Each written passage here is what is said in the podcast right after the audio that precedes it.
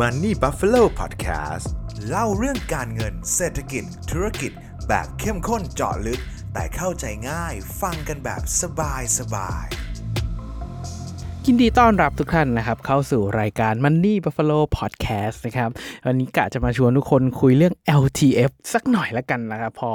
ได้ยินคำว่า LTF ในหลายๆคนอาจจะคิดว่า เฮ้ย คุณเคน LTF มันไม่มีแล้วหรือเปล่ามันเป็น SSF หรือเปล่านะครับคำตอบคือ ณประมาณไม่ไม่วันนี้ก็เมื่อวานเนี่ยแหละครับ มันมีข่าวมานะครับ ว่ากระทรวงการคลังเนี่ยกำลังจะหารือใหม่อีกครั้งนะว่าจะปัดฝุ่น LTF กลับมานะครับ ซึ่งก็ไม่แน่ใจว่าเขาจะใช้ LTF หรือเปล่าหรือจะเปลี่ยนชื่ออื่นนะครับ แต่ว่าผมว่าไอเดียคล้ายๆกับ LTF เนี่ยแหละครับ เพราะว่าเขาอาจจะต้องบังคับให้ลงเฉพาะในหุ้นไทยนะครับ คือความแตกต่างของ LTF กับตัว SSF เนี่ยความต่างที่มันสำคัญมากๆเลยนะครับ ก็คือเรื่องของนโยบายการลงทุน ตัว LTF เนี่ยลงทุนได้เฉพาะหุ้นไทยหรือว่าอย่างน้อยๆนะครับต้องมีหุ้นไทย 65%ดังนั้นเม็ดเงินส่วนใหญ่ที่เข้ากระโดดเข้าไปใน LTF เนี่ยมันจะไปที่หุ้นไทยเป็นส่วนใหญ่นะครับเปรียบเทียบกับ SSF ที่มันมาแทนเนี่ยครับนโยบายการลงทุนมันเปิดกว้างเหมือน RMF นะครับพอมันเปิดกว้างมาปุ๊บถ้าทุกคนไปดู SSF ในตลาดจริงๆอะความ popular ขนาดกองทุนต่างๆเนี่ยมันไปหุ้นนอกหมดเลยนะครับทุกคนเพราะอย่างที่ทุกคนเห็นว่า คนที่เขาลงทุนเนี่ยเขาก็เห็นครับว่าตลาดหุ้นไทยเนี่ย มันอยู่แบบมันไม่ทำออทามไฮมาเป็น 10 ปีแล้วครับ มันไซเวย์ยาวๆไซเวย์กว้างๆวอลุ่มต่ำๆแห้งๆเนี่ยมันเป็นหลัก 10 ปี ดังนั้นคนที่เลือกมีทางเลือกในการลงทุน S S F อะครับเขาก็จะไปต่างประเทศหมดเลยไปเวียดนามบ้างจีนบ้างหุ้นเทคบ้างนะครับ ซึ่งในช่วงปลายปีแบบนี้ผมว่าในการนำ LTF กลับมาเนี่ยมันได้ประโยชน์หลายเด้งเหมือนกันดังนั้นนโยบายเนี้ยมีโอกาส เกิดสูงมาก ๆ ครับ แล้วเศรษฐกิจแบบนี้ถ้าใครติดตาม Money Buffalo Podcast นะครับ หรือว่าในหน้าเพจของ Money Buffalo ก็ตามเนี่ยครับ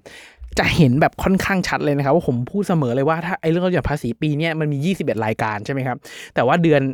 พฤศจิกาเดือนธันวาเนี่ยเตรียมดูให้ดีเลยครับ เดี๋ยวเราจะมีค่าลดหย่อนเพิ่มไม่ชิมชอปใช้ไม่เที่ยวทั่วไทย ก็จะเป็นพวกประมาณ LTF เนี่ยแหละครับ แล้วผมยังเชื่อลึกๆนะครับว่าถ้า LTF จะถูกปัดฝุ่นกลับมาจริงๆเขาจะใช้ชื่อเดิมเลยครับทุกคน เพราะว่าคนไทยส่วนใหญ่ยังคุ้นเคยกับชื่อนี้ไม่ต้องสื่อสารเยอะทางด้านการตลาดนะครับไม่ต้องสื่อสารเยอะคนเข้าใจทันทีเก็ตทันที มันสามารถใช้งานได้เลย แล้วมันเข้ามาหนุนตลาดหุ้นไทยได้เลยนะครับซึ่งไอ้ LTF เนี่ยมันเป็นปัจจัยสำคัญในตลาดหุ้นไทยในช่วงปลายปีมากๆนะครับซึ่งถ้าเกิดใครลงทุนในตลาดหุ้นไทยมาตั้งแต่ก่อนปี 62 แล้วมี LTF เนี่ยทุกคนจะจำได้เลยมันจะมีเซนติเมนต์ตัวหนึ่งว่าช่วง 11 12 เนี่ยตลาดหุ้นมักจะเป็นบวก อันนี้ไม่ใช่เรื่องตลกนะครับถ้าไปดูย้อนหลังเนี่ยคือมันจะมีเม็ดเงินจากคนที่แบบซื้อ LTF ช่วงปลายปีอะถามตัวเองก็ได้ครับ จะมีสักกี่คนที่ DCA LTF ทุกเดือนที่มาซื้อตั้งแต่ต้นปีหรือตลาดตกแล้วซื้อเนี่ยส่วนใหญ่ก็เราวุ่นวุ่นกันทั้งปีทำงานอย่างอื่นอยู่ พอมีเพื่อนเอ้ยซื้อ LTF หรือยังเราก็วิ่งไปซื้อกันถูกไหมครับ แล้วก็ประกอบกับตอนนี้คือก็คนที่เป็น รัฐบาลอยู่ก็คือเพื่อไทยถูกไหมครับ ถ้าเราย้อนอดีตไปตอนที่ LTF เกิดมาตอนปี 2547 เนี่ย ตอนนั้นก็คุณทักษิณเป็นนายก แล้วก็คุณสมคิดนั่งคลังถูกไหมครับเขาก็คิดคน LTF ขึ้นมาให้ลดหย่อนภาษีได้สูงสุด3 0 0 0 0 0 แล้วก็ให้เพิ่มเป็น 5 0 0 0 0 ได้ตอนปี 5 51 นะครับ แล้วปลายปี 51ลดหย่อนได้สูงสุด7 0 0 0 0 0 เลยนะครับทุกคน และปี 52 ก็เกิดสับพรามไกรสิทธิ์นะครับโหใครลง LTF ไปตอนนั้นผมว่าก็ก็คิดหนักอยู่เหมือนกันนะครับ แต่ว่าพอถือไว้เรื่อย7ปี ตอนปี 5 57 58 พอตลาดเริ่มดีขึ้น เจ๋งไปได้ไกลมากขึ้นทำจุดสูงสุดใหม่มันก็กลับมากำไรถูกไหมครับ ซึ่งเมื่อก่อนเนี่ย LTF มันให้มันให้ถือ 5 ปีปฏิทินนะครับ มันก็จะมีแบบสูตรแบบถือ 3 ปี 2 วันอะไรพวกนั้นที่เขาที่เขาทำกันนะนะครับ จนเขาจะต้องตอนปี 59 เนี่ยผมจำได้เลยมันมีการปรับกฎนะครับ ปรับจากจากเอ่อ 5 ปีปฏิทินเป็น 7 ปีปฏิทินนะครับแล้วก็สุดท้ายก็คือสิ้นสุดตอนปี 62 แล้วก็ S S F มาแทนนะครับก็จะเห็นได้ว่าคนที่ใช้นโยบายเกี่ยวกับตลาดหุ้นได้ค่อนข้างเก่ง และเข้าใจกลไกของตลาดหุ้นจริงๆ ผมว่าเพื่อไทยจาก performance ในอดีตเนี่ยค่อนข้างเห็นชัดนะครับ แล้วเรื่องหนึ่งที่ผมเชื่อทุกคนน่าจะเห็นหายจากหน้าสื่อไปเลย ปีที่แล้วเนี่ยถ้าใครเป็นเทรดเดอร์อยู่ในตลาดหุ้นนะครับจะมีข่าวหนึ่งที่แบบเฮ้ยเอาจริงเหรอจะทำจริงเหรอก็คือการเรียกเก็บภาษี จากนักเทรดครับ เรื่องนี้ถือว่าเป็นเรื่องใหญ่สำหรับเทรดเดอร์มากๆสำหรับนักลงทุนนะครับ ถึงแม้มันจะเก็บเพิ่มไม่เยอะครับทุกคน แต่ว่าในแง่ในความเป็นจริงคือในตลาดหุ้นไทย หรือว่าในตลาดหุ้นก็ตามนะครับ ไม่ใช่ทุกคนที่เทรดแล้วได้กำไร แล้วก็ไม่ใช่ทุกไม้ที่เราจะได้กำไรถูกไหมครับดังนั้นพอมันมีเรื่องต้นทุนเรื่องของค่าเทรดมากขึ้นอะเวลาจะออก order stop order อะไรต่างๆ มันก็ต้องคิดเรื่องของภาษีเข้ามาด้วยนะครับ ซึ่งปัจจัยนี้เป็นปัจจัยที่กดดันตลาดหุ้นในช่วงปีที่แล้วมากมาจนลามมาถึงต้นปี 66 นี่เลยนะครับ แต่ทุกวันนี้ทุกคนลองดูข่าวสิครับว่าแบบเรื่องภาษี เก็บจากตลาดหุ้นเนี่ยโอ้โหมันมันหายไปแล้วนะครับ ทุกคนตอนเนี้ย วอลุ่มแห้งนะครับสามหมื่นสี่หมื่นล้าน ตลาดแห้งมาก เปรียบเทียบกับเพื่อนบ้านตลาดเพื่อนบ้านดูอนาคตสดใส เพราะว่าถ้าเกิดถามทุกคนจริงๆเนี่ยตอนเนี้ยถ้าให้ลงทุนเวียดนามกับตลาดหุ้นไทยเนี่ยผมว่าให้มองภาพไกลๆ ประเทศที่มีเงินทุนไหลเข้าเนี่ยเวียดนามดูน่าสนใจมากกว่าไทยพอสมควรเลยนะครับ ในแง่เรื่องของ performance ของมันตอนนี้ เรื่องของโครงสร้างประชากรที่อยู่ในวัยทำงานมากกว่าทำเลที่ตั้งติดจีนมีฝั่งติดทะเลเหมือนกันเนี่ยผมว่า ถ้าพูดแบบไม่โกหกกัน ผมว่าเวียดนามดูเซ็กซี่มากกว่า แล้วพอเปรียบเทียบเราก็จะเห็นว่ามีคนย้ายฐานการผลิตเข้าเวียดนามไปเยอะมาก ไทยดึงดูดเม็ดเราเงินเหล่านี้ไม่ได้นะครับ ถึงแม้ว่าเราจะมีการลงทุนทำ EEC ก็ตาม ก็ยังดึงดูดไม่ได้ แล้วก็พอไปดูตัวอุตสาหกรรมจริง ๆ เนี่ย ประเทศไทยเราไม่ได้มีอุตสาหกรรมที่เรียกว่าอุตสาหกรรมยุคใหม่ หรือว่าอยู่บนแมกกาเทนที่มันแบบชัดอย่างเทคอย่างเงี้ย ไม่มีอุตสาหกรรม EV บริษัทผลิตแบต ผมว่าในไทยมีแบบนับหัวได้นะครับ จริงๆถ้าให้พูดชื่อคุณยังพูดได้เลยว่า บริษัทไหนที่มันมีการเกี่ยวข้องกับธุรกิจ EV บ้าง ซึ่งพอมองพูดถึง EV เนี่ย ผมเชื่อว่าทุกคนก็น่าจะเห็นภาพเดียวกันว่า EV ยังไงมาแน่ ๆ แต่ว่าอาจจะใช้เวลาหน่อยอต่างประเทศอาจจะใช้เวลา 10 ปีในการ transform นะครับ ผมว่าประเทศไทยก็อาจจะนานหน่อย อาจจะสัก 15 ถึง 20 ปี บวก ๆ ขึ้นไป EV ถึงจะเป็นสัดส่วนเป็นพอชั่นใหญ่ของบ้านเรานะครับ ก็รอให้โครงสร้างพื้นฐานต่าง ๆ มันพัฒนา ผมว่าเดี๋ยวเราก็น่าจะได้เห็นคนใช้ EV มากขึ้นนะครับ แต่ว่าสิ่งหนึ่งที่ผมอยากจะชวนคุยให้มันลึกมากขึ้นเกี่ยวกับจุดประสงค์ของการเกิดขึ้นของ LTF เนี่ย จริงๆ ถ้าเกิดถามผมเนี่ย ผมชอบนะครับ มีทั้ง LTF มีทั้ง SSF มีทั้ง IMF อะไรก็ตามเนี่ย อย่างน้อยๆ นะครับ มันเป็นตัวแรงกระตุ้น เป็นแรงจูงใจเนี่ย ให้ใครหลาย ๆ คนเนี่ยครับ หันมาสนใจเรื่องของแผนเกษียณมากขึ้นนะครับ ซึ่งในฐานะที่ผมทำงานเป็นนักวางแผนการเงินมาด้วยนี่ก็น่าจะเข้าปีที่อะใช้คำว่าปีที่ 10 สิบเอ็ดก็ได้นะครับ ปัญหาหนึ่งที่เจอด้วยกันเลยครับคือ คนส่วนใหญ่นะครับ ยังไม่ได้ให้ความสำคัญกับแผนเกษียณสักเท่าไหร่ ให้ความสำคัญน้อยมากนะครับ คือถ้าไม่มีผมจากประสบการณ์ผมเกินครึ่งเลยนะครับ ที่หันมาสนใจเรื่องของการลงทุนมากขึ้นเนี่ย ส่วนใหญ่ก็เพราะ LTF ส่วนใหญ่ก็เพราะ SSF IMF ที่มันได้แบบโอ้โหเราเสียภาษีเยอะ เราอยากจ่ายภาษีน้อยลงอะเอามาเริ่มต้นลงทุนหน่อยก็ได้เนี่ยไอ้พวกนี้อย่างน้อยมันก็เป็นกระดุมเม็ดแรกให้ทุกคนแบบสามารถเริ่มต้นในการลงทุนได้นะครับ ซึ่งส่วนตัวผมผมเห็นด้วยอยู่แล้วนะครับแต่ว่าต้องบอกกับทุกคนก่อนเลยนะครับว่าถ้าเราใช้แต่ LTF ใช้แต่ SSF ใช้ IMF ที่ทางกรมสรรพากรมีลดหย่อนภาษีให้เนี่ยมันกเกษียณไม่ได้นะครับทุกคน มันมีเรื่องราว มีเรื่องของจำนวนเงิน มีเรื่องของความรู้ต่างๆ ที่มันมากกว่านั้น ถ้าเราศึกษาแค่นี้ ผมบอกเลยว่าเกษียณยากจริงๆนะครับ ซึ่งเราเคยอาจอาจจะเคยได้ยินว่าบ้านเมืองเราเนี่ยมันออมเงิน 10%เนี่ยก็สามารถเกษียณได้นะครับ แต่ผมจะบอกก่อนเลยนะครับว่า10%เนี่ยยังไงก็ไม่พอครับทุกคน เพราะว่าไอ้ทั้งเรื่องของสวัสดิการรัฐต่างๆ ที่เราเห็นอยู่แล้วว่าประกันสังคมยังเอาตัวเองไม่ค่อยรอดนะครับ ก็มีประเด็นอภิปรายในสภากันไปในปีนี้ที่ค่อนข้างเดือดเลยว่า เฮ้ยถ้าเกิดเขาไม่มีการปรับแผนอะไร ประกันสังคมล้มนะอีก 30 ปี ซึ่งเป็นวัยผมเกษียณพอดีก็คือจะไม่มีประกันสังคมนะครับ ก็จะเราจะหวังพึ่งภาครัฐนี่เป็นไปไม่ได้แล้วไอ้สิที่ให้ออมเงินเพิ่มเนี่ยถ้าไม่ลงทุนเลยนะครับทุกคนผมบอกกับทุกคนจริงๆว่ามูลค่าเงินในกระเป๋าทุกคนมันลดลงจริงๆ แล้ว ไม่ใช่ทุกคนที่มีความรู้ทางด้านการลงทุน ส่วนใหญ่แล้วความรู้ทางด้านการลงทุนเนี่ยค่อนข้างใช้คำว่าน้อยได้เลยนะครับ ถามว่าหุ้นในตลาดรู้รู้ถึงหนึ่งในสี่รู้ถึงครึ่งหนึ่งไหมเนี่ยโอ้โหผมตอบไปเลยว่าน้อยคนมากๆนะครับที่รู้ว่าเฮ้ยหุ้นตัวไหนดีหุ้นตัวไหนเป็นปันผลหุ้นตัวไหนพื้นฐานนะครับ แล้วก็หลาย ๆ ครั้งเรียกได้ว่า เป็นธรรมชาติของมนุษย์เลยก็ว่าได้นะครับว่า ส่วนใหญ่แล้วเนี่ยเราจะถูกฝึกให้มองสั้นมากกว่ามองยาว เรามองภาพไม่ออกแล้วครับว่าถ้าตอนนี้เราอายุ 30 แล้วเราจะเกษียณตอน 60 เป็นยังไง ส่วนใหญ่เขาจะมองว่าปัญหาเนี่ยเป็นปัญหาที่อ่าสำคัญแหละ แต่ว่ามันอาจจะยังไม่ได้เร่งด่วนมาก อาจจะยังไม่ต้องรีบจัดการมันมากนะครับ แต่ผมบอกกับทุกคนก่อนเลยนะครับว่า เรื่องของเกษียณเนี่ยยิ่งจัดการเร็วเท่าไหร่นะครับ แล้วเรายิ่งเกษียณได้เร็วกว่าที่เราคิดเมื่อไหร่เนี่ยเราจะยิ่งมีเวลาใช้ชีวิตครับทุกคน ผมเชื่อว่าเราเกิดมาอายุไขเราอะ80ปี 85 ปีเนี่ยเราไม่ได้เกิดมาเพื่อทำงานแล้วตายจากโลกนี้ไปถูกไหมครับ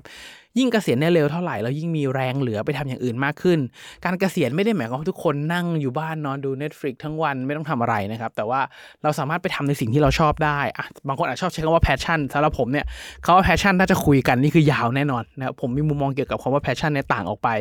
อาจจะไม่เหมือนกับหลาย ๆ คนที่แนะนำว่าเอ้ยทำอะไรทำตาม passion แล้วจะดีแต่ส่วนตัวผมจะมองเรื่องนี้ต่างนะครับผมรู้สึกว่าเราจะทำตาม passion ได้ก็ต่อเมื่อเรื่องของ financial เราอะดีแล้ว เพราะการทำตาม passion ในหลาย ๆ ครั้งเนี่ยมันมันไม่ได้สร้างเงินให้กับเราแล้ว พอเวลามันไม่สร้างเงินเราอยู่ไม่ได้กินไม่ไม่ไม่สบายครับ ไม่ต้องพูดถึง passion เลยครับ เอาข้าวมาให้กินก่อนมันน่าจะเป็นเรื่องสำคัญกว่า ดังนั้น ถ้าเราสามารถวางแผนเกษียณหรือว่าเราสามารถวางแผนพอร์ตการลงทุนให้มันมีเงินปันผลมี passive income เข้ามาจนเราสามารถใช้ชีวิตได้ และสามารถทำงานตาม passion โดยที่ไม่ต้องสนใจเรื่องเงินได้นะครับ อันเนี้ยผมว่าผมเริ่มเห็นด้วยแล้ว นะครับอันนี้ก็อยากจะฝากทุกคนไว้ แต่ว่าถ้าเกิดอยากจะวางแผนเกษียณเนี่ยผมแนะนำจริง ๆนะครับ ว่าอยากจะให้เริ่มต้นวางแผนกันตั้งแต่วันนี้เดี๋ยวนี้ตอนนี้เลยนะครับ ซึ่งผมผมผมชอบยกตัวอย่างสมการตัวหนึ่งนะครับ ที่มันจะให้ทุกคนเห็นภาพชัดแล้วเห็นภาพว่าเฮ้ยถ้าคุณไม่วางแผนเกษียณแต่วันนี้มันลำบากมากไม่อย่าหวังพึ่งแต่ LTF ที่เขาจะมีให้อย่าหวังพึ่งแต่ IMF หรือว่ากองทุนสำรองเลี้ยงชีพเท่านั้นนะครับ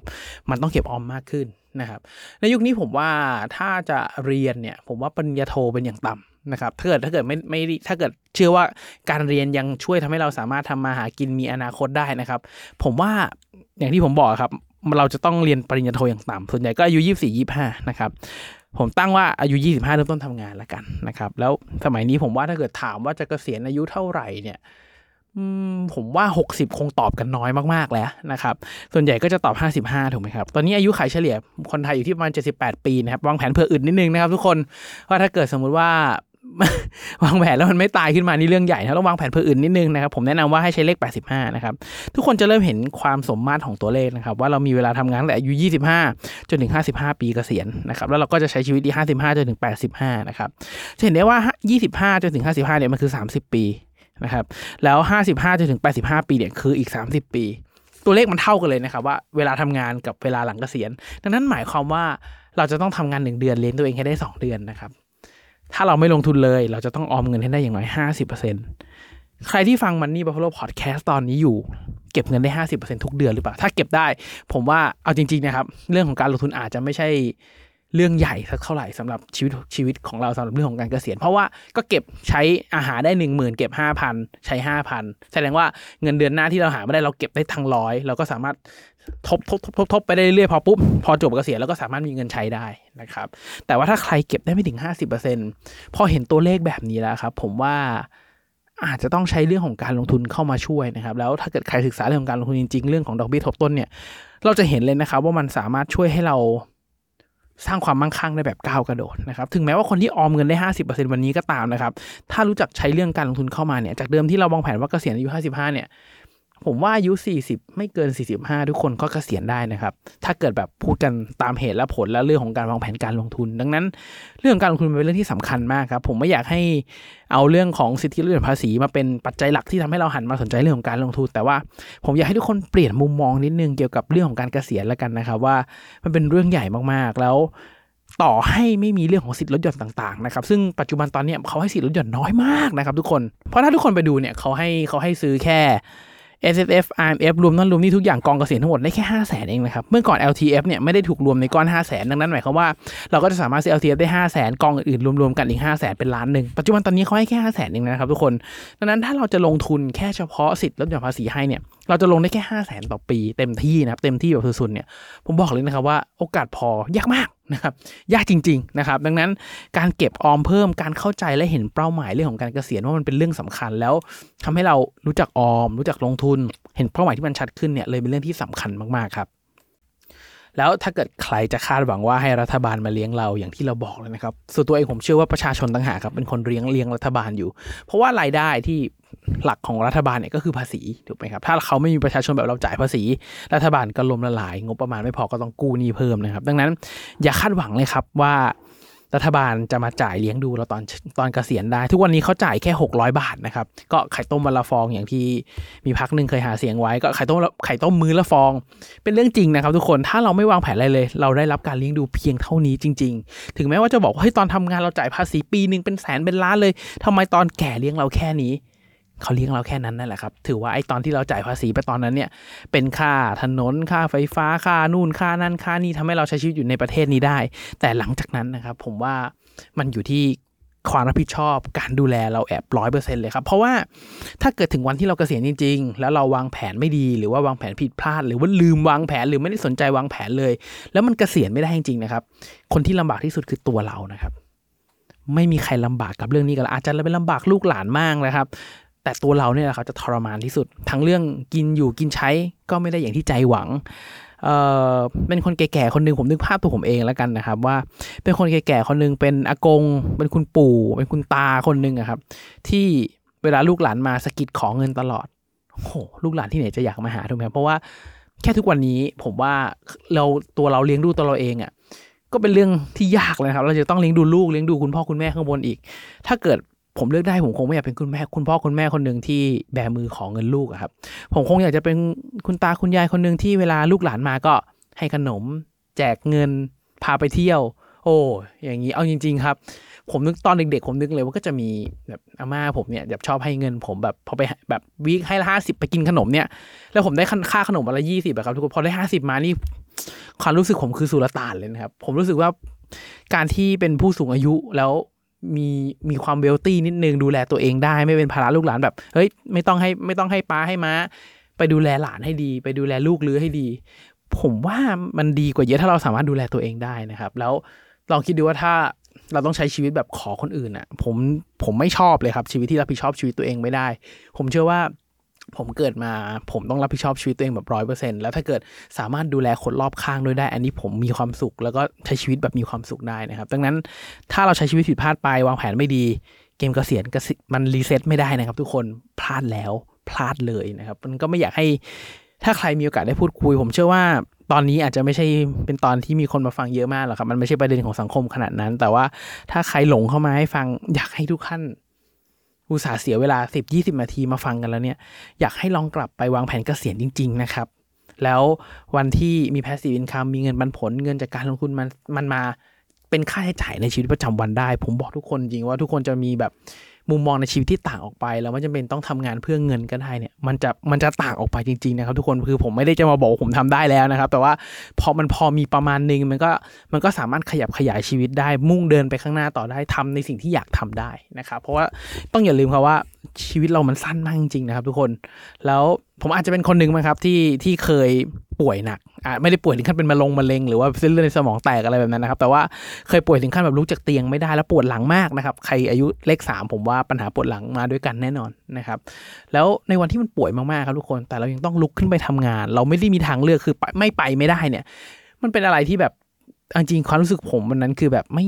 ไม่แบบเหมือนตกนรกทั้งเป็นนะครับ ปวดหลังมากหันคอหันไม่ได้แต่ต้องลากขึ้นมาเพราะว่านัดลูกค้าไว้แล้วนัดที่ทำงานไว้แล้วลาไม่ได้ ป่วยแทบตายก็ต้องไปทำงาน แล้ววันนั้นผมจำมีวันช่วงหนึ่งผมไข้ขึ้นสูงมากนะครับแบบคือนั่งทำงานไปแล้วมือสั่นอะจับผมจำได้เลยผมจับเมาส์แล้วเมาส์สั่นอะแบบคือแบบมันหนาวมากมันเป็นไข้ครับ แล้วตอนบ่ายมีนัดลูกค้า ผมก็ต้องไปโรงพยาบาลฉีดยาแล้วก็นอนพักสามสิบนาทีแล้วก็ต้องไปหาลูกค้าตอนบ่าย ตอนกลางคืนกลับมานี่นอนสมเลยนะครับ มันเป็นอย่างเงี้ยหลาย ๆ ครั้งมันผมอาจจะเป็นคนหนึ่งที่โชคดีที่ผมทำเห็นว่า เฮ้ย ร่างกายเราชีวิตคนเราเนี่ย บางทีมันก็ไม่ได้พร้อมที่จะทำงานแบบร้อยเปอร์เซ็นทุกวัน มันมีวันที่เราไม่พร้อม แล้วถ้าเกิด วันที่เราเกษียณนะครับ วันที่เราจะต้องแบบออกจากงานจริงๆเนี่ยถ้าเกิด เราไม่พร้อมจะทำงานด้วยเหตุผลอะไร มันอาจจะไม่ใช่เรื่องของอายุนะครับมันอาจจะมีเรื่องราวต่างๆ มากมายที่ทำให้เราต้องออกเนี่ยแล้วถ้าการเงินเราไม่เตรียมพร้อมไว้เนี่ย ผมว่ายังไงก็ยากครับ เราอยู่ในยุคทุนนิยมแบบร้อยเปอร์เซ็นแบบเนี้ยคนที่มีทุนจะได้รับความนิยมเสมอ แล้วคนที่มีทุนมีเงินจะมีโอกาสในชีวิตที่มากกว่านะครับ ซึ่งการวางแผนอย่างรอบคอบ วางแผนเรื่องของเกษียณอย่างละเอียดพยายามอย่างสุดเต็มที่ความสามารถเนี่ยมันช่วยให้ทุกคนมีทางเลือกในชีวิตมากขึ้นละกันนะครับ ปิดท้ายวันนี้ด้วยทริคในการวางแผนเกษียณของตัวผมเองละกันนะครับว่าถ้าเกิดใครหลงเข้ามาได้ฟังตอนนี้ จริงๆ คือเวลาผมวางแผนเกษียณเนี่ยผมจะไม่ได้เอาเงินเกษียณเนี่ยวางไว้ก้อนเดียวนะครับทุกคนผมจะแบ่งเป็น 2 ส่วนนะครับส่วนหนึ่งเนี่ยเป็นส่วนของแบบเขาเรียกว่าความมั่งคั่งเลยสำหรับผมเนี่ยผมจะแบ่งส่วนหนึ่งเป็นเรื่องชัวร์เกม ลงทุนเสี่ยงต่ำมากครับผลตอบแทนไม่สูงเลย ก็จะใช้พวกอะประกันสังคมผมจะนับในนี้นะครับที่ได้แบบเดือนหนึ่งเดือนละ3 4มสี่พันจะอยู่ในนี้นะครับเอ่อใช้ตราสารหนี้ใช้ ประกันสะสมทรัพย์ ใช้ประกันบำนาญแล้วก็ถ้าใครมีกองทุนสำรองเลี้ยงชีพผมเป็นเจ้าของกิจการผมไม่มีกองทุนสำรองเลี้ยงชีพนะครับแต่ว่าถ้าใครมีกองทุนสำรองเลี้ยงชีพเนี่ยสามารถคิดอยู่ในก้อนนี้ได้นะครับผมเลยผมเคยลองคำนวณนะครับว่าถ้าใช้ประกันสังคมแบบสุดทางเลย ใช้ประกันสะสมทรัพย์แบบลดหย่อนภาษีเต็มที่ประกันบำนาญลดหย่อนภาษีเต็มที่นะครับเอ่อแล้วถ้าเกิดมีกองทุนสำรองเลี้ยงชีพด้วยอะถ้าเริ่มเก็บเงินตั้งแต่อายุ 30นะครับ รวมเงินสมทบรวมสะสมทั้งหมดเนี่ยทุกคนจะมีเงินประมาณสักประมาณ 3 ล้านกว่าบาท เอาแบบผลตอบแทนการลงทุนห่วยๆเลยนะครับ ถ้าเกิดกองทุนสำรองเลี้ยงชีพที่ทุกคนมีเนี่ยมันสร้างผลตอบแทนให้สักประมาณสัก 4%ผมว่าน่าจะได้ในระยะยาวนะครับ ทุกคนก็จะมีเงินประมาณ 5 ล้านบาท ทุกคนจะมี 5 ล้านยืนพื้นจากการพยายามแล้วก็ลงทุนในฝั่งที่มันมั่นคงไม่เท่าไหร่นะครับ ส่วนเรื่อง S S F I M F หุ้นลายตัวอสังหาริมทรัพย์คริปโตอะไรเนี่ยมันจะอยู่อีกส่วนหนึ่งที่เป็นส่วนของความมั่งคั่งนะครับ ซึ่งมันผิดพลาดได้นะครับ ผมพูดตลกๆเสมอว่าเอ้ยไอพอร์ตเนี่ยมัน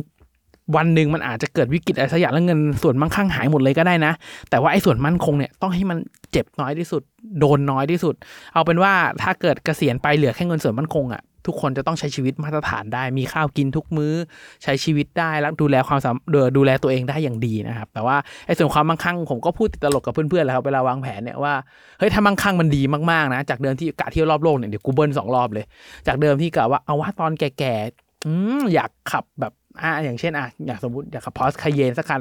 กูจะเปลี่ยนไปขับอูรุสเลยถ้ามันลงทุนได้ดีมากๆอะไรแบบนี้ครับ มันจะเป็นมุกแบบนั้นแต่ถ้าเกิดการลงทุนพังหมดก็ไม่เป็นไรก็อ่าขับ Fortuner ก็ได้ลดลดงบลงมาหน่อยอะไรเงี้ยครับก็ไม่เป็นไรนะครับดังนั้นลองแบ่งเงินเกษียณเป็นสองงบนะครับทุกคนเป็นพอร์ตหนึ่งเป็นพอร์ตเสี่ยงต่ำนิดนึงนะครับเกิดอะไรผิดพลาดจะได้แก้ไขทัน อีกพอร์ตหนึ่งเป็นส่วนความมั่งคั่งเสี่ยงให้เต็มที่เลยครับ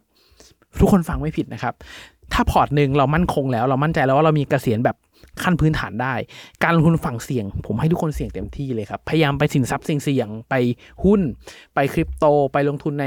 สิ่งที่ทุกคนถนัดรู้จักลงทุนทำธุรกิจอะไรก็ได้ครับ ให้มันสามารถสร้างเงินตามความเข้าใจได้ แต่ว่าไม่ใช่การพนันนะครับทุกคนลงทุนอย่างเข้าใจเสี่ยงให้เต็มที่อินเดอรองรันระยะยาว 10-20 ปี ตลาดหุ้นยังไงก็ให้ผลตอบแทนดีกว่าตราสารนี้แน่นอนนะครับยิ่งในช่วงเวลาแบบนี้ ตลาดสโลว์ดาวแบบนี้ อีกช่วงเป็นอีกช่วงหนึ่งที่ผมคิดว่าเป็นช่วงที่เราเก็บหุ้นปันผลดีๆได้นะครับ มีหุ้นหลายตัวในตลาดที่เงินปันผลไม่ว่าจะวิกฤตหรือไม่วิกฤตจ่ายปันผลนิ่งๆมาโดยตลอด แล้วถ้าเกิดเรามองว่าถ้าตลาดหุ้นเกิดเทขึ้นมาเก็บหุ้นปันผลเหล่านั้นนะครับอาจจะให้ปันผล 12-15%ของเงินต้นลงทุนที่เราลงไปได้เลย ถ้าถามว่า 10%บวกบวกๆจากการลุนหาจากไหน หาจากจังหวะนี้แหละครับทุกคนจังหวะที่ตลาดไม่ดี เราเลือกลงทุนในหุ้นที่ดี ให้ปันผลมั่นคงเนี่ยเราก็สามารถได้ 12 15 12ถึง15ยาวๆ แบบจนเราเกษียณจากโลกนี้ได้เลยนะครับ แต่ว่าการที่เราจะรู้ว่าหุ้นตัวไหนดีได้เนี่ยมันเกิดจากการที่เราทำการบ้านอย่างหนักนะครับทุกคน ดังนั้น LTF อย่ามองว่ามันเป็นสิ่งที่ช่วยอะไรเรามากขนาดนั้นเลยครับ มันลงทุนมันให้ลดหย่อนเราไม่เยอะหรอกครับทุกคนเอาจริง ๆ ไอสิ่งที่สำคัญคือหลังจากนั้นแผนเกษียณเราเป็นยังไง เราเลือกหุ้นเป็นหรือเปล่า เราเข้าใจหรือเปล่าว่าเกษียณสำคัญขนาดไหน เราลงทุนเพื่อใคร ลงทุนเพื่อตัวเราเองทั้งนั้นเลยนะครับสำหรับแผนเกษียณนะครับสุดท้ายนะครับถ้าใครมองว่าพอดแคสต์นี้เป็นประโยชน์อย่างน้อยช่วยจุดไฟเรื่องของการเกษียณวางแผนการเงินให้กับทุกคนได้บ้าง ก็อยากจะฝากกดไลค์กดแชร์กด subscribe ในทุกๆช่องทางที่ทุกท่านรับฟังเลยนะครับเพื่อเป็นกำลังใจให้กับตัวผม เป็นกำลังใจให้กับทีมงาน Money Buffalo นะครับเพื่อตั้งใจผลิตชิ้นงานดีๆต่อไปนั่นเองนะครับยังไงขอให้ทุกท่านโชคดีกับการลงทุนนะครับ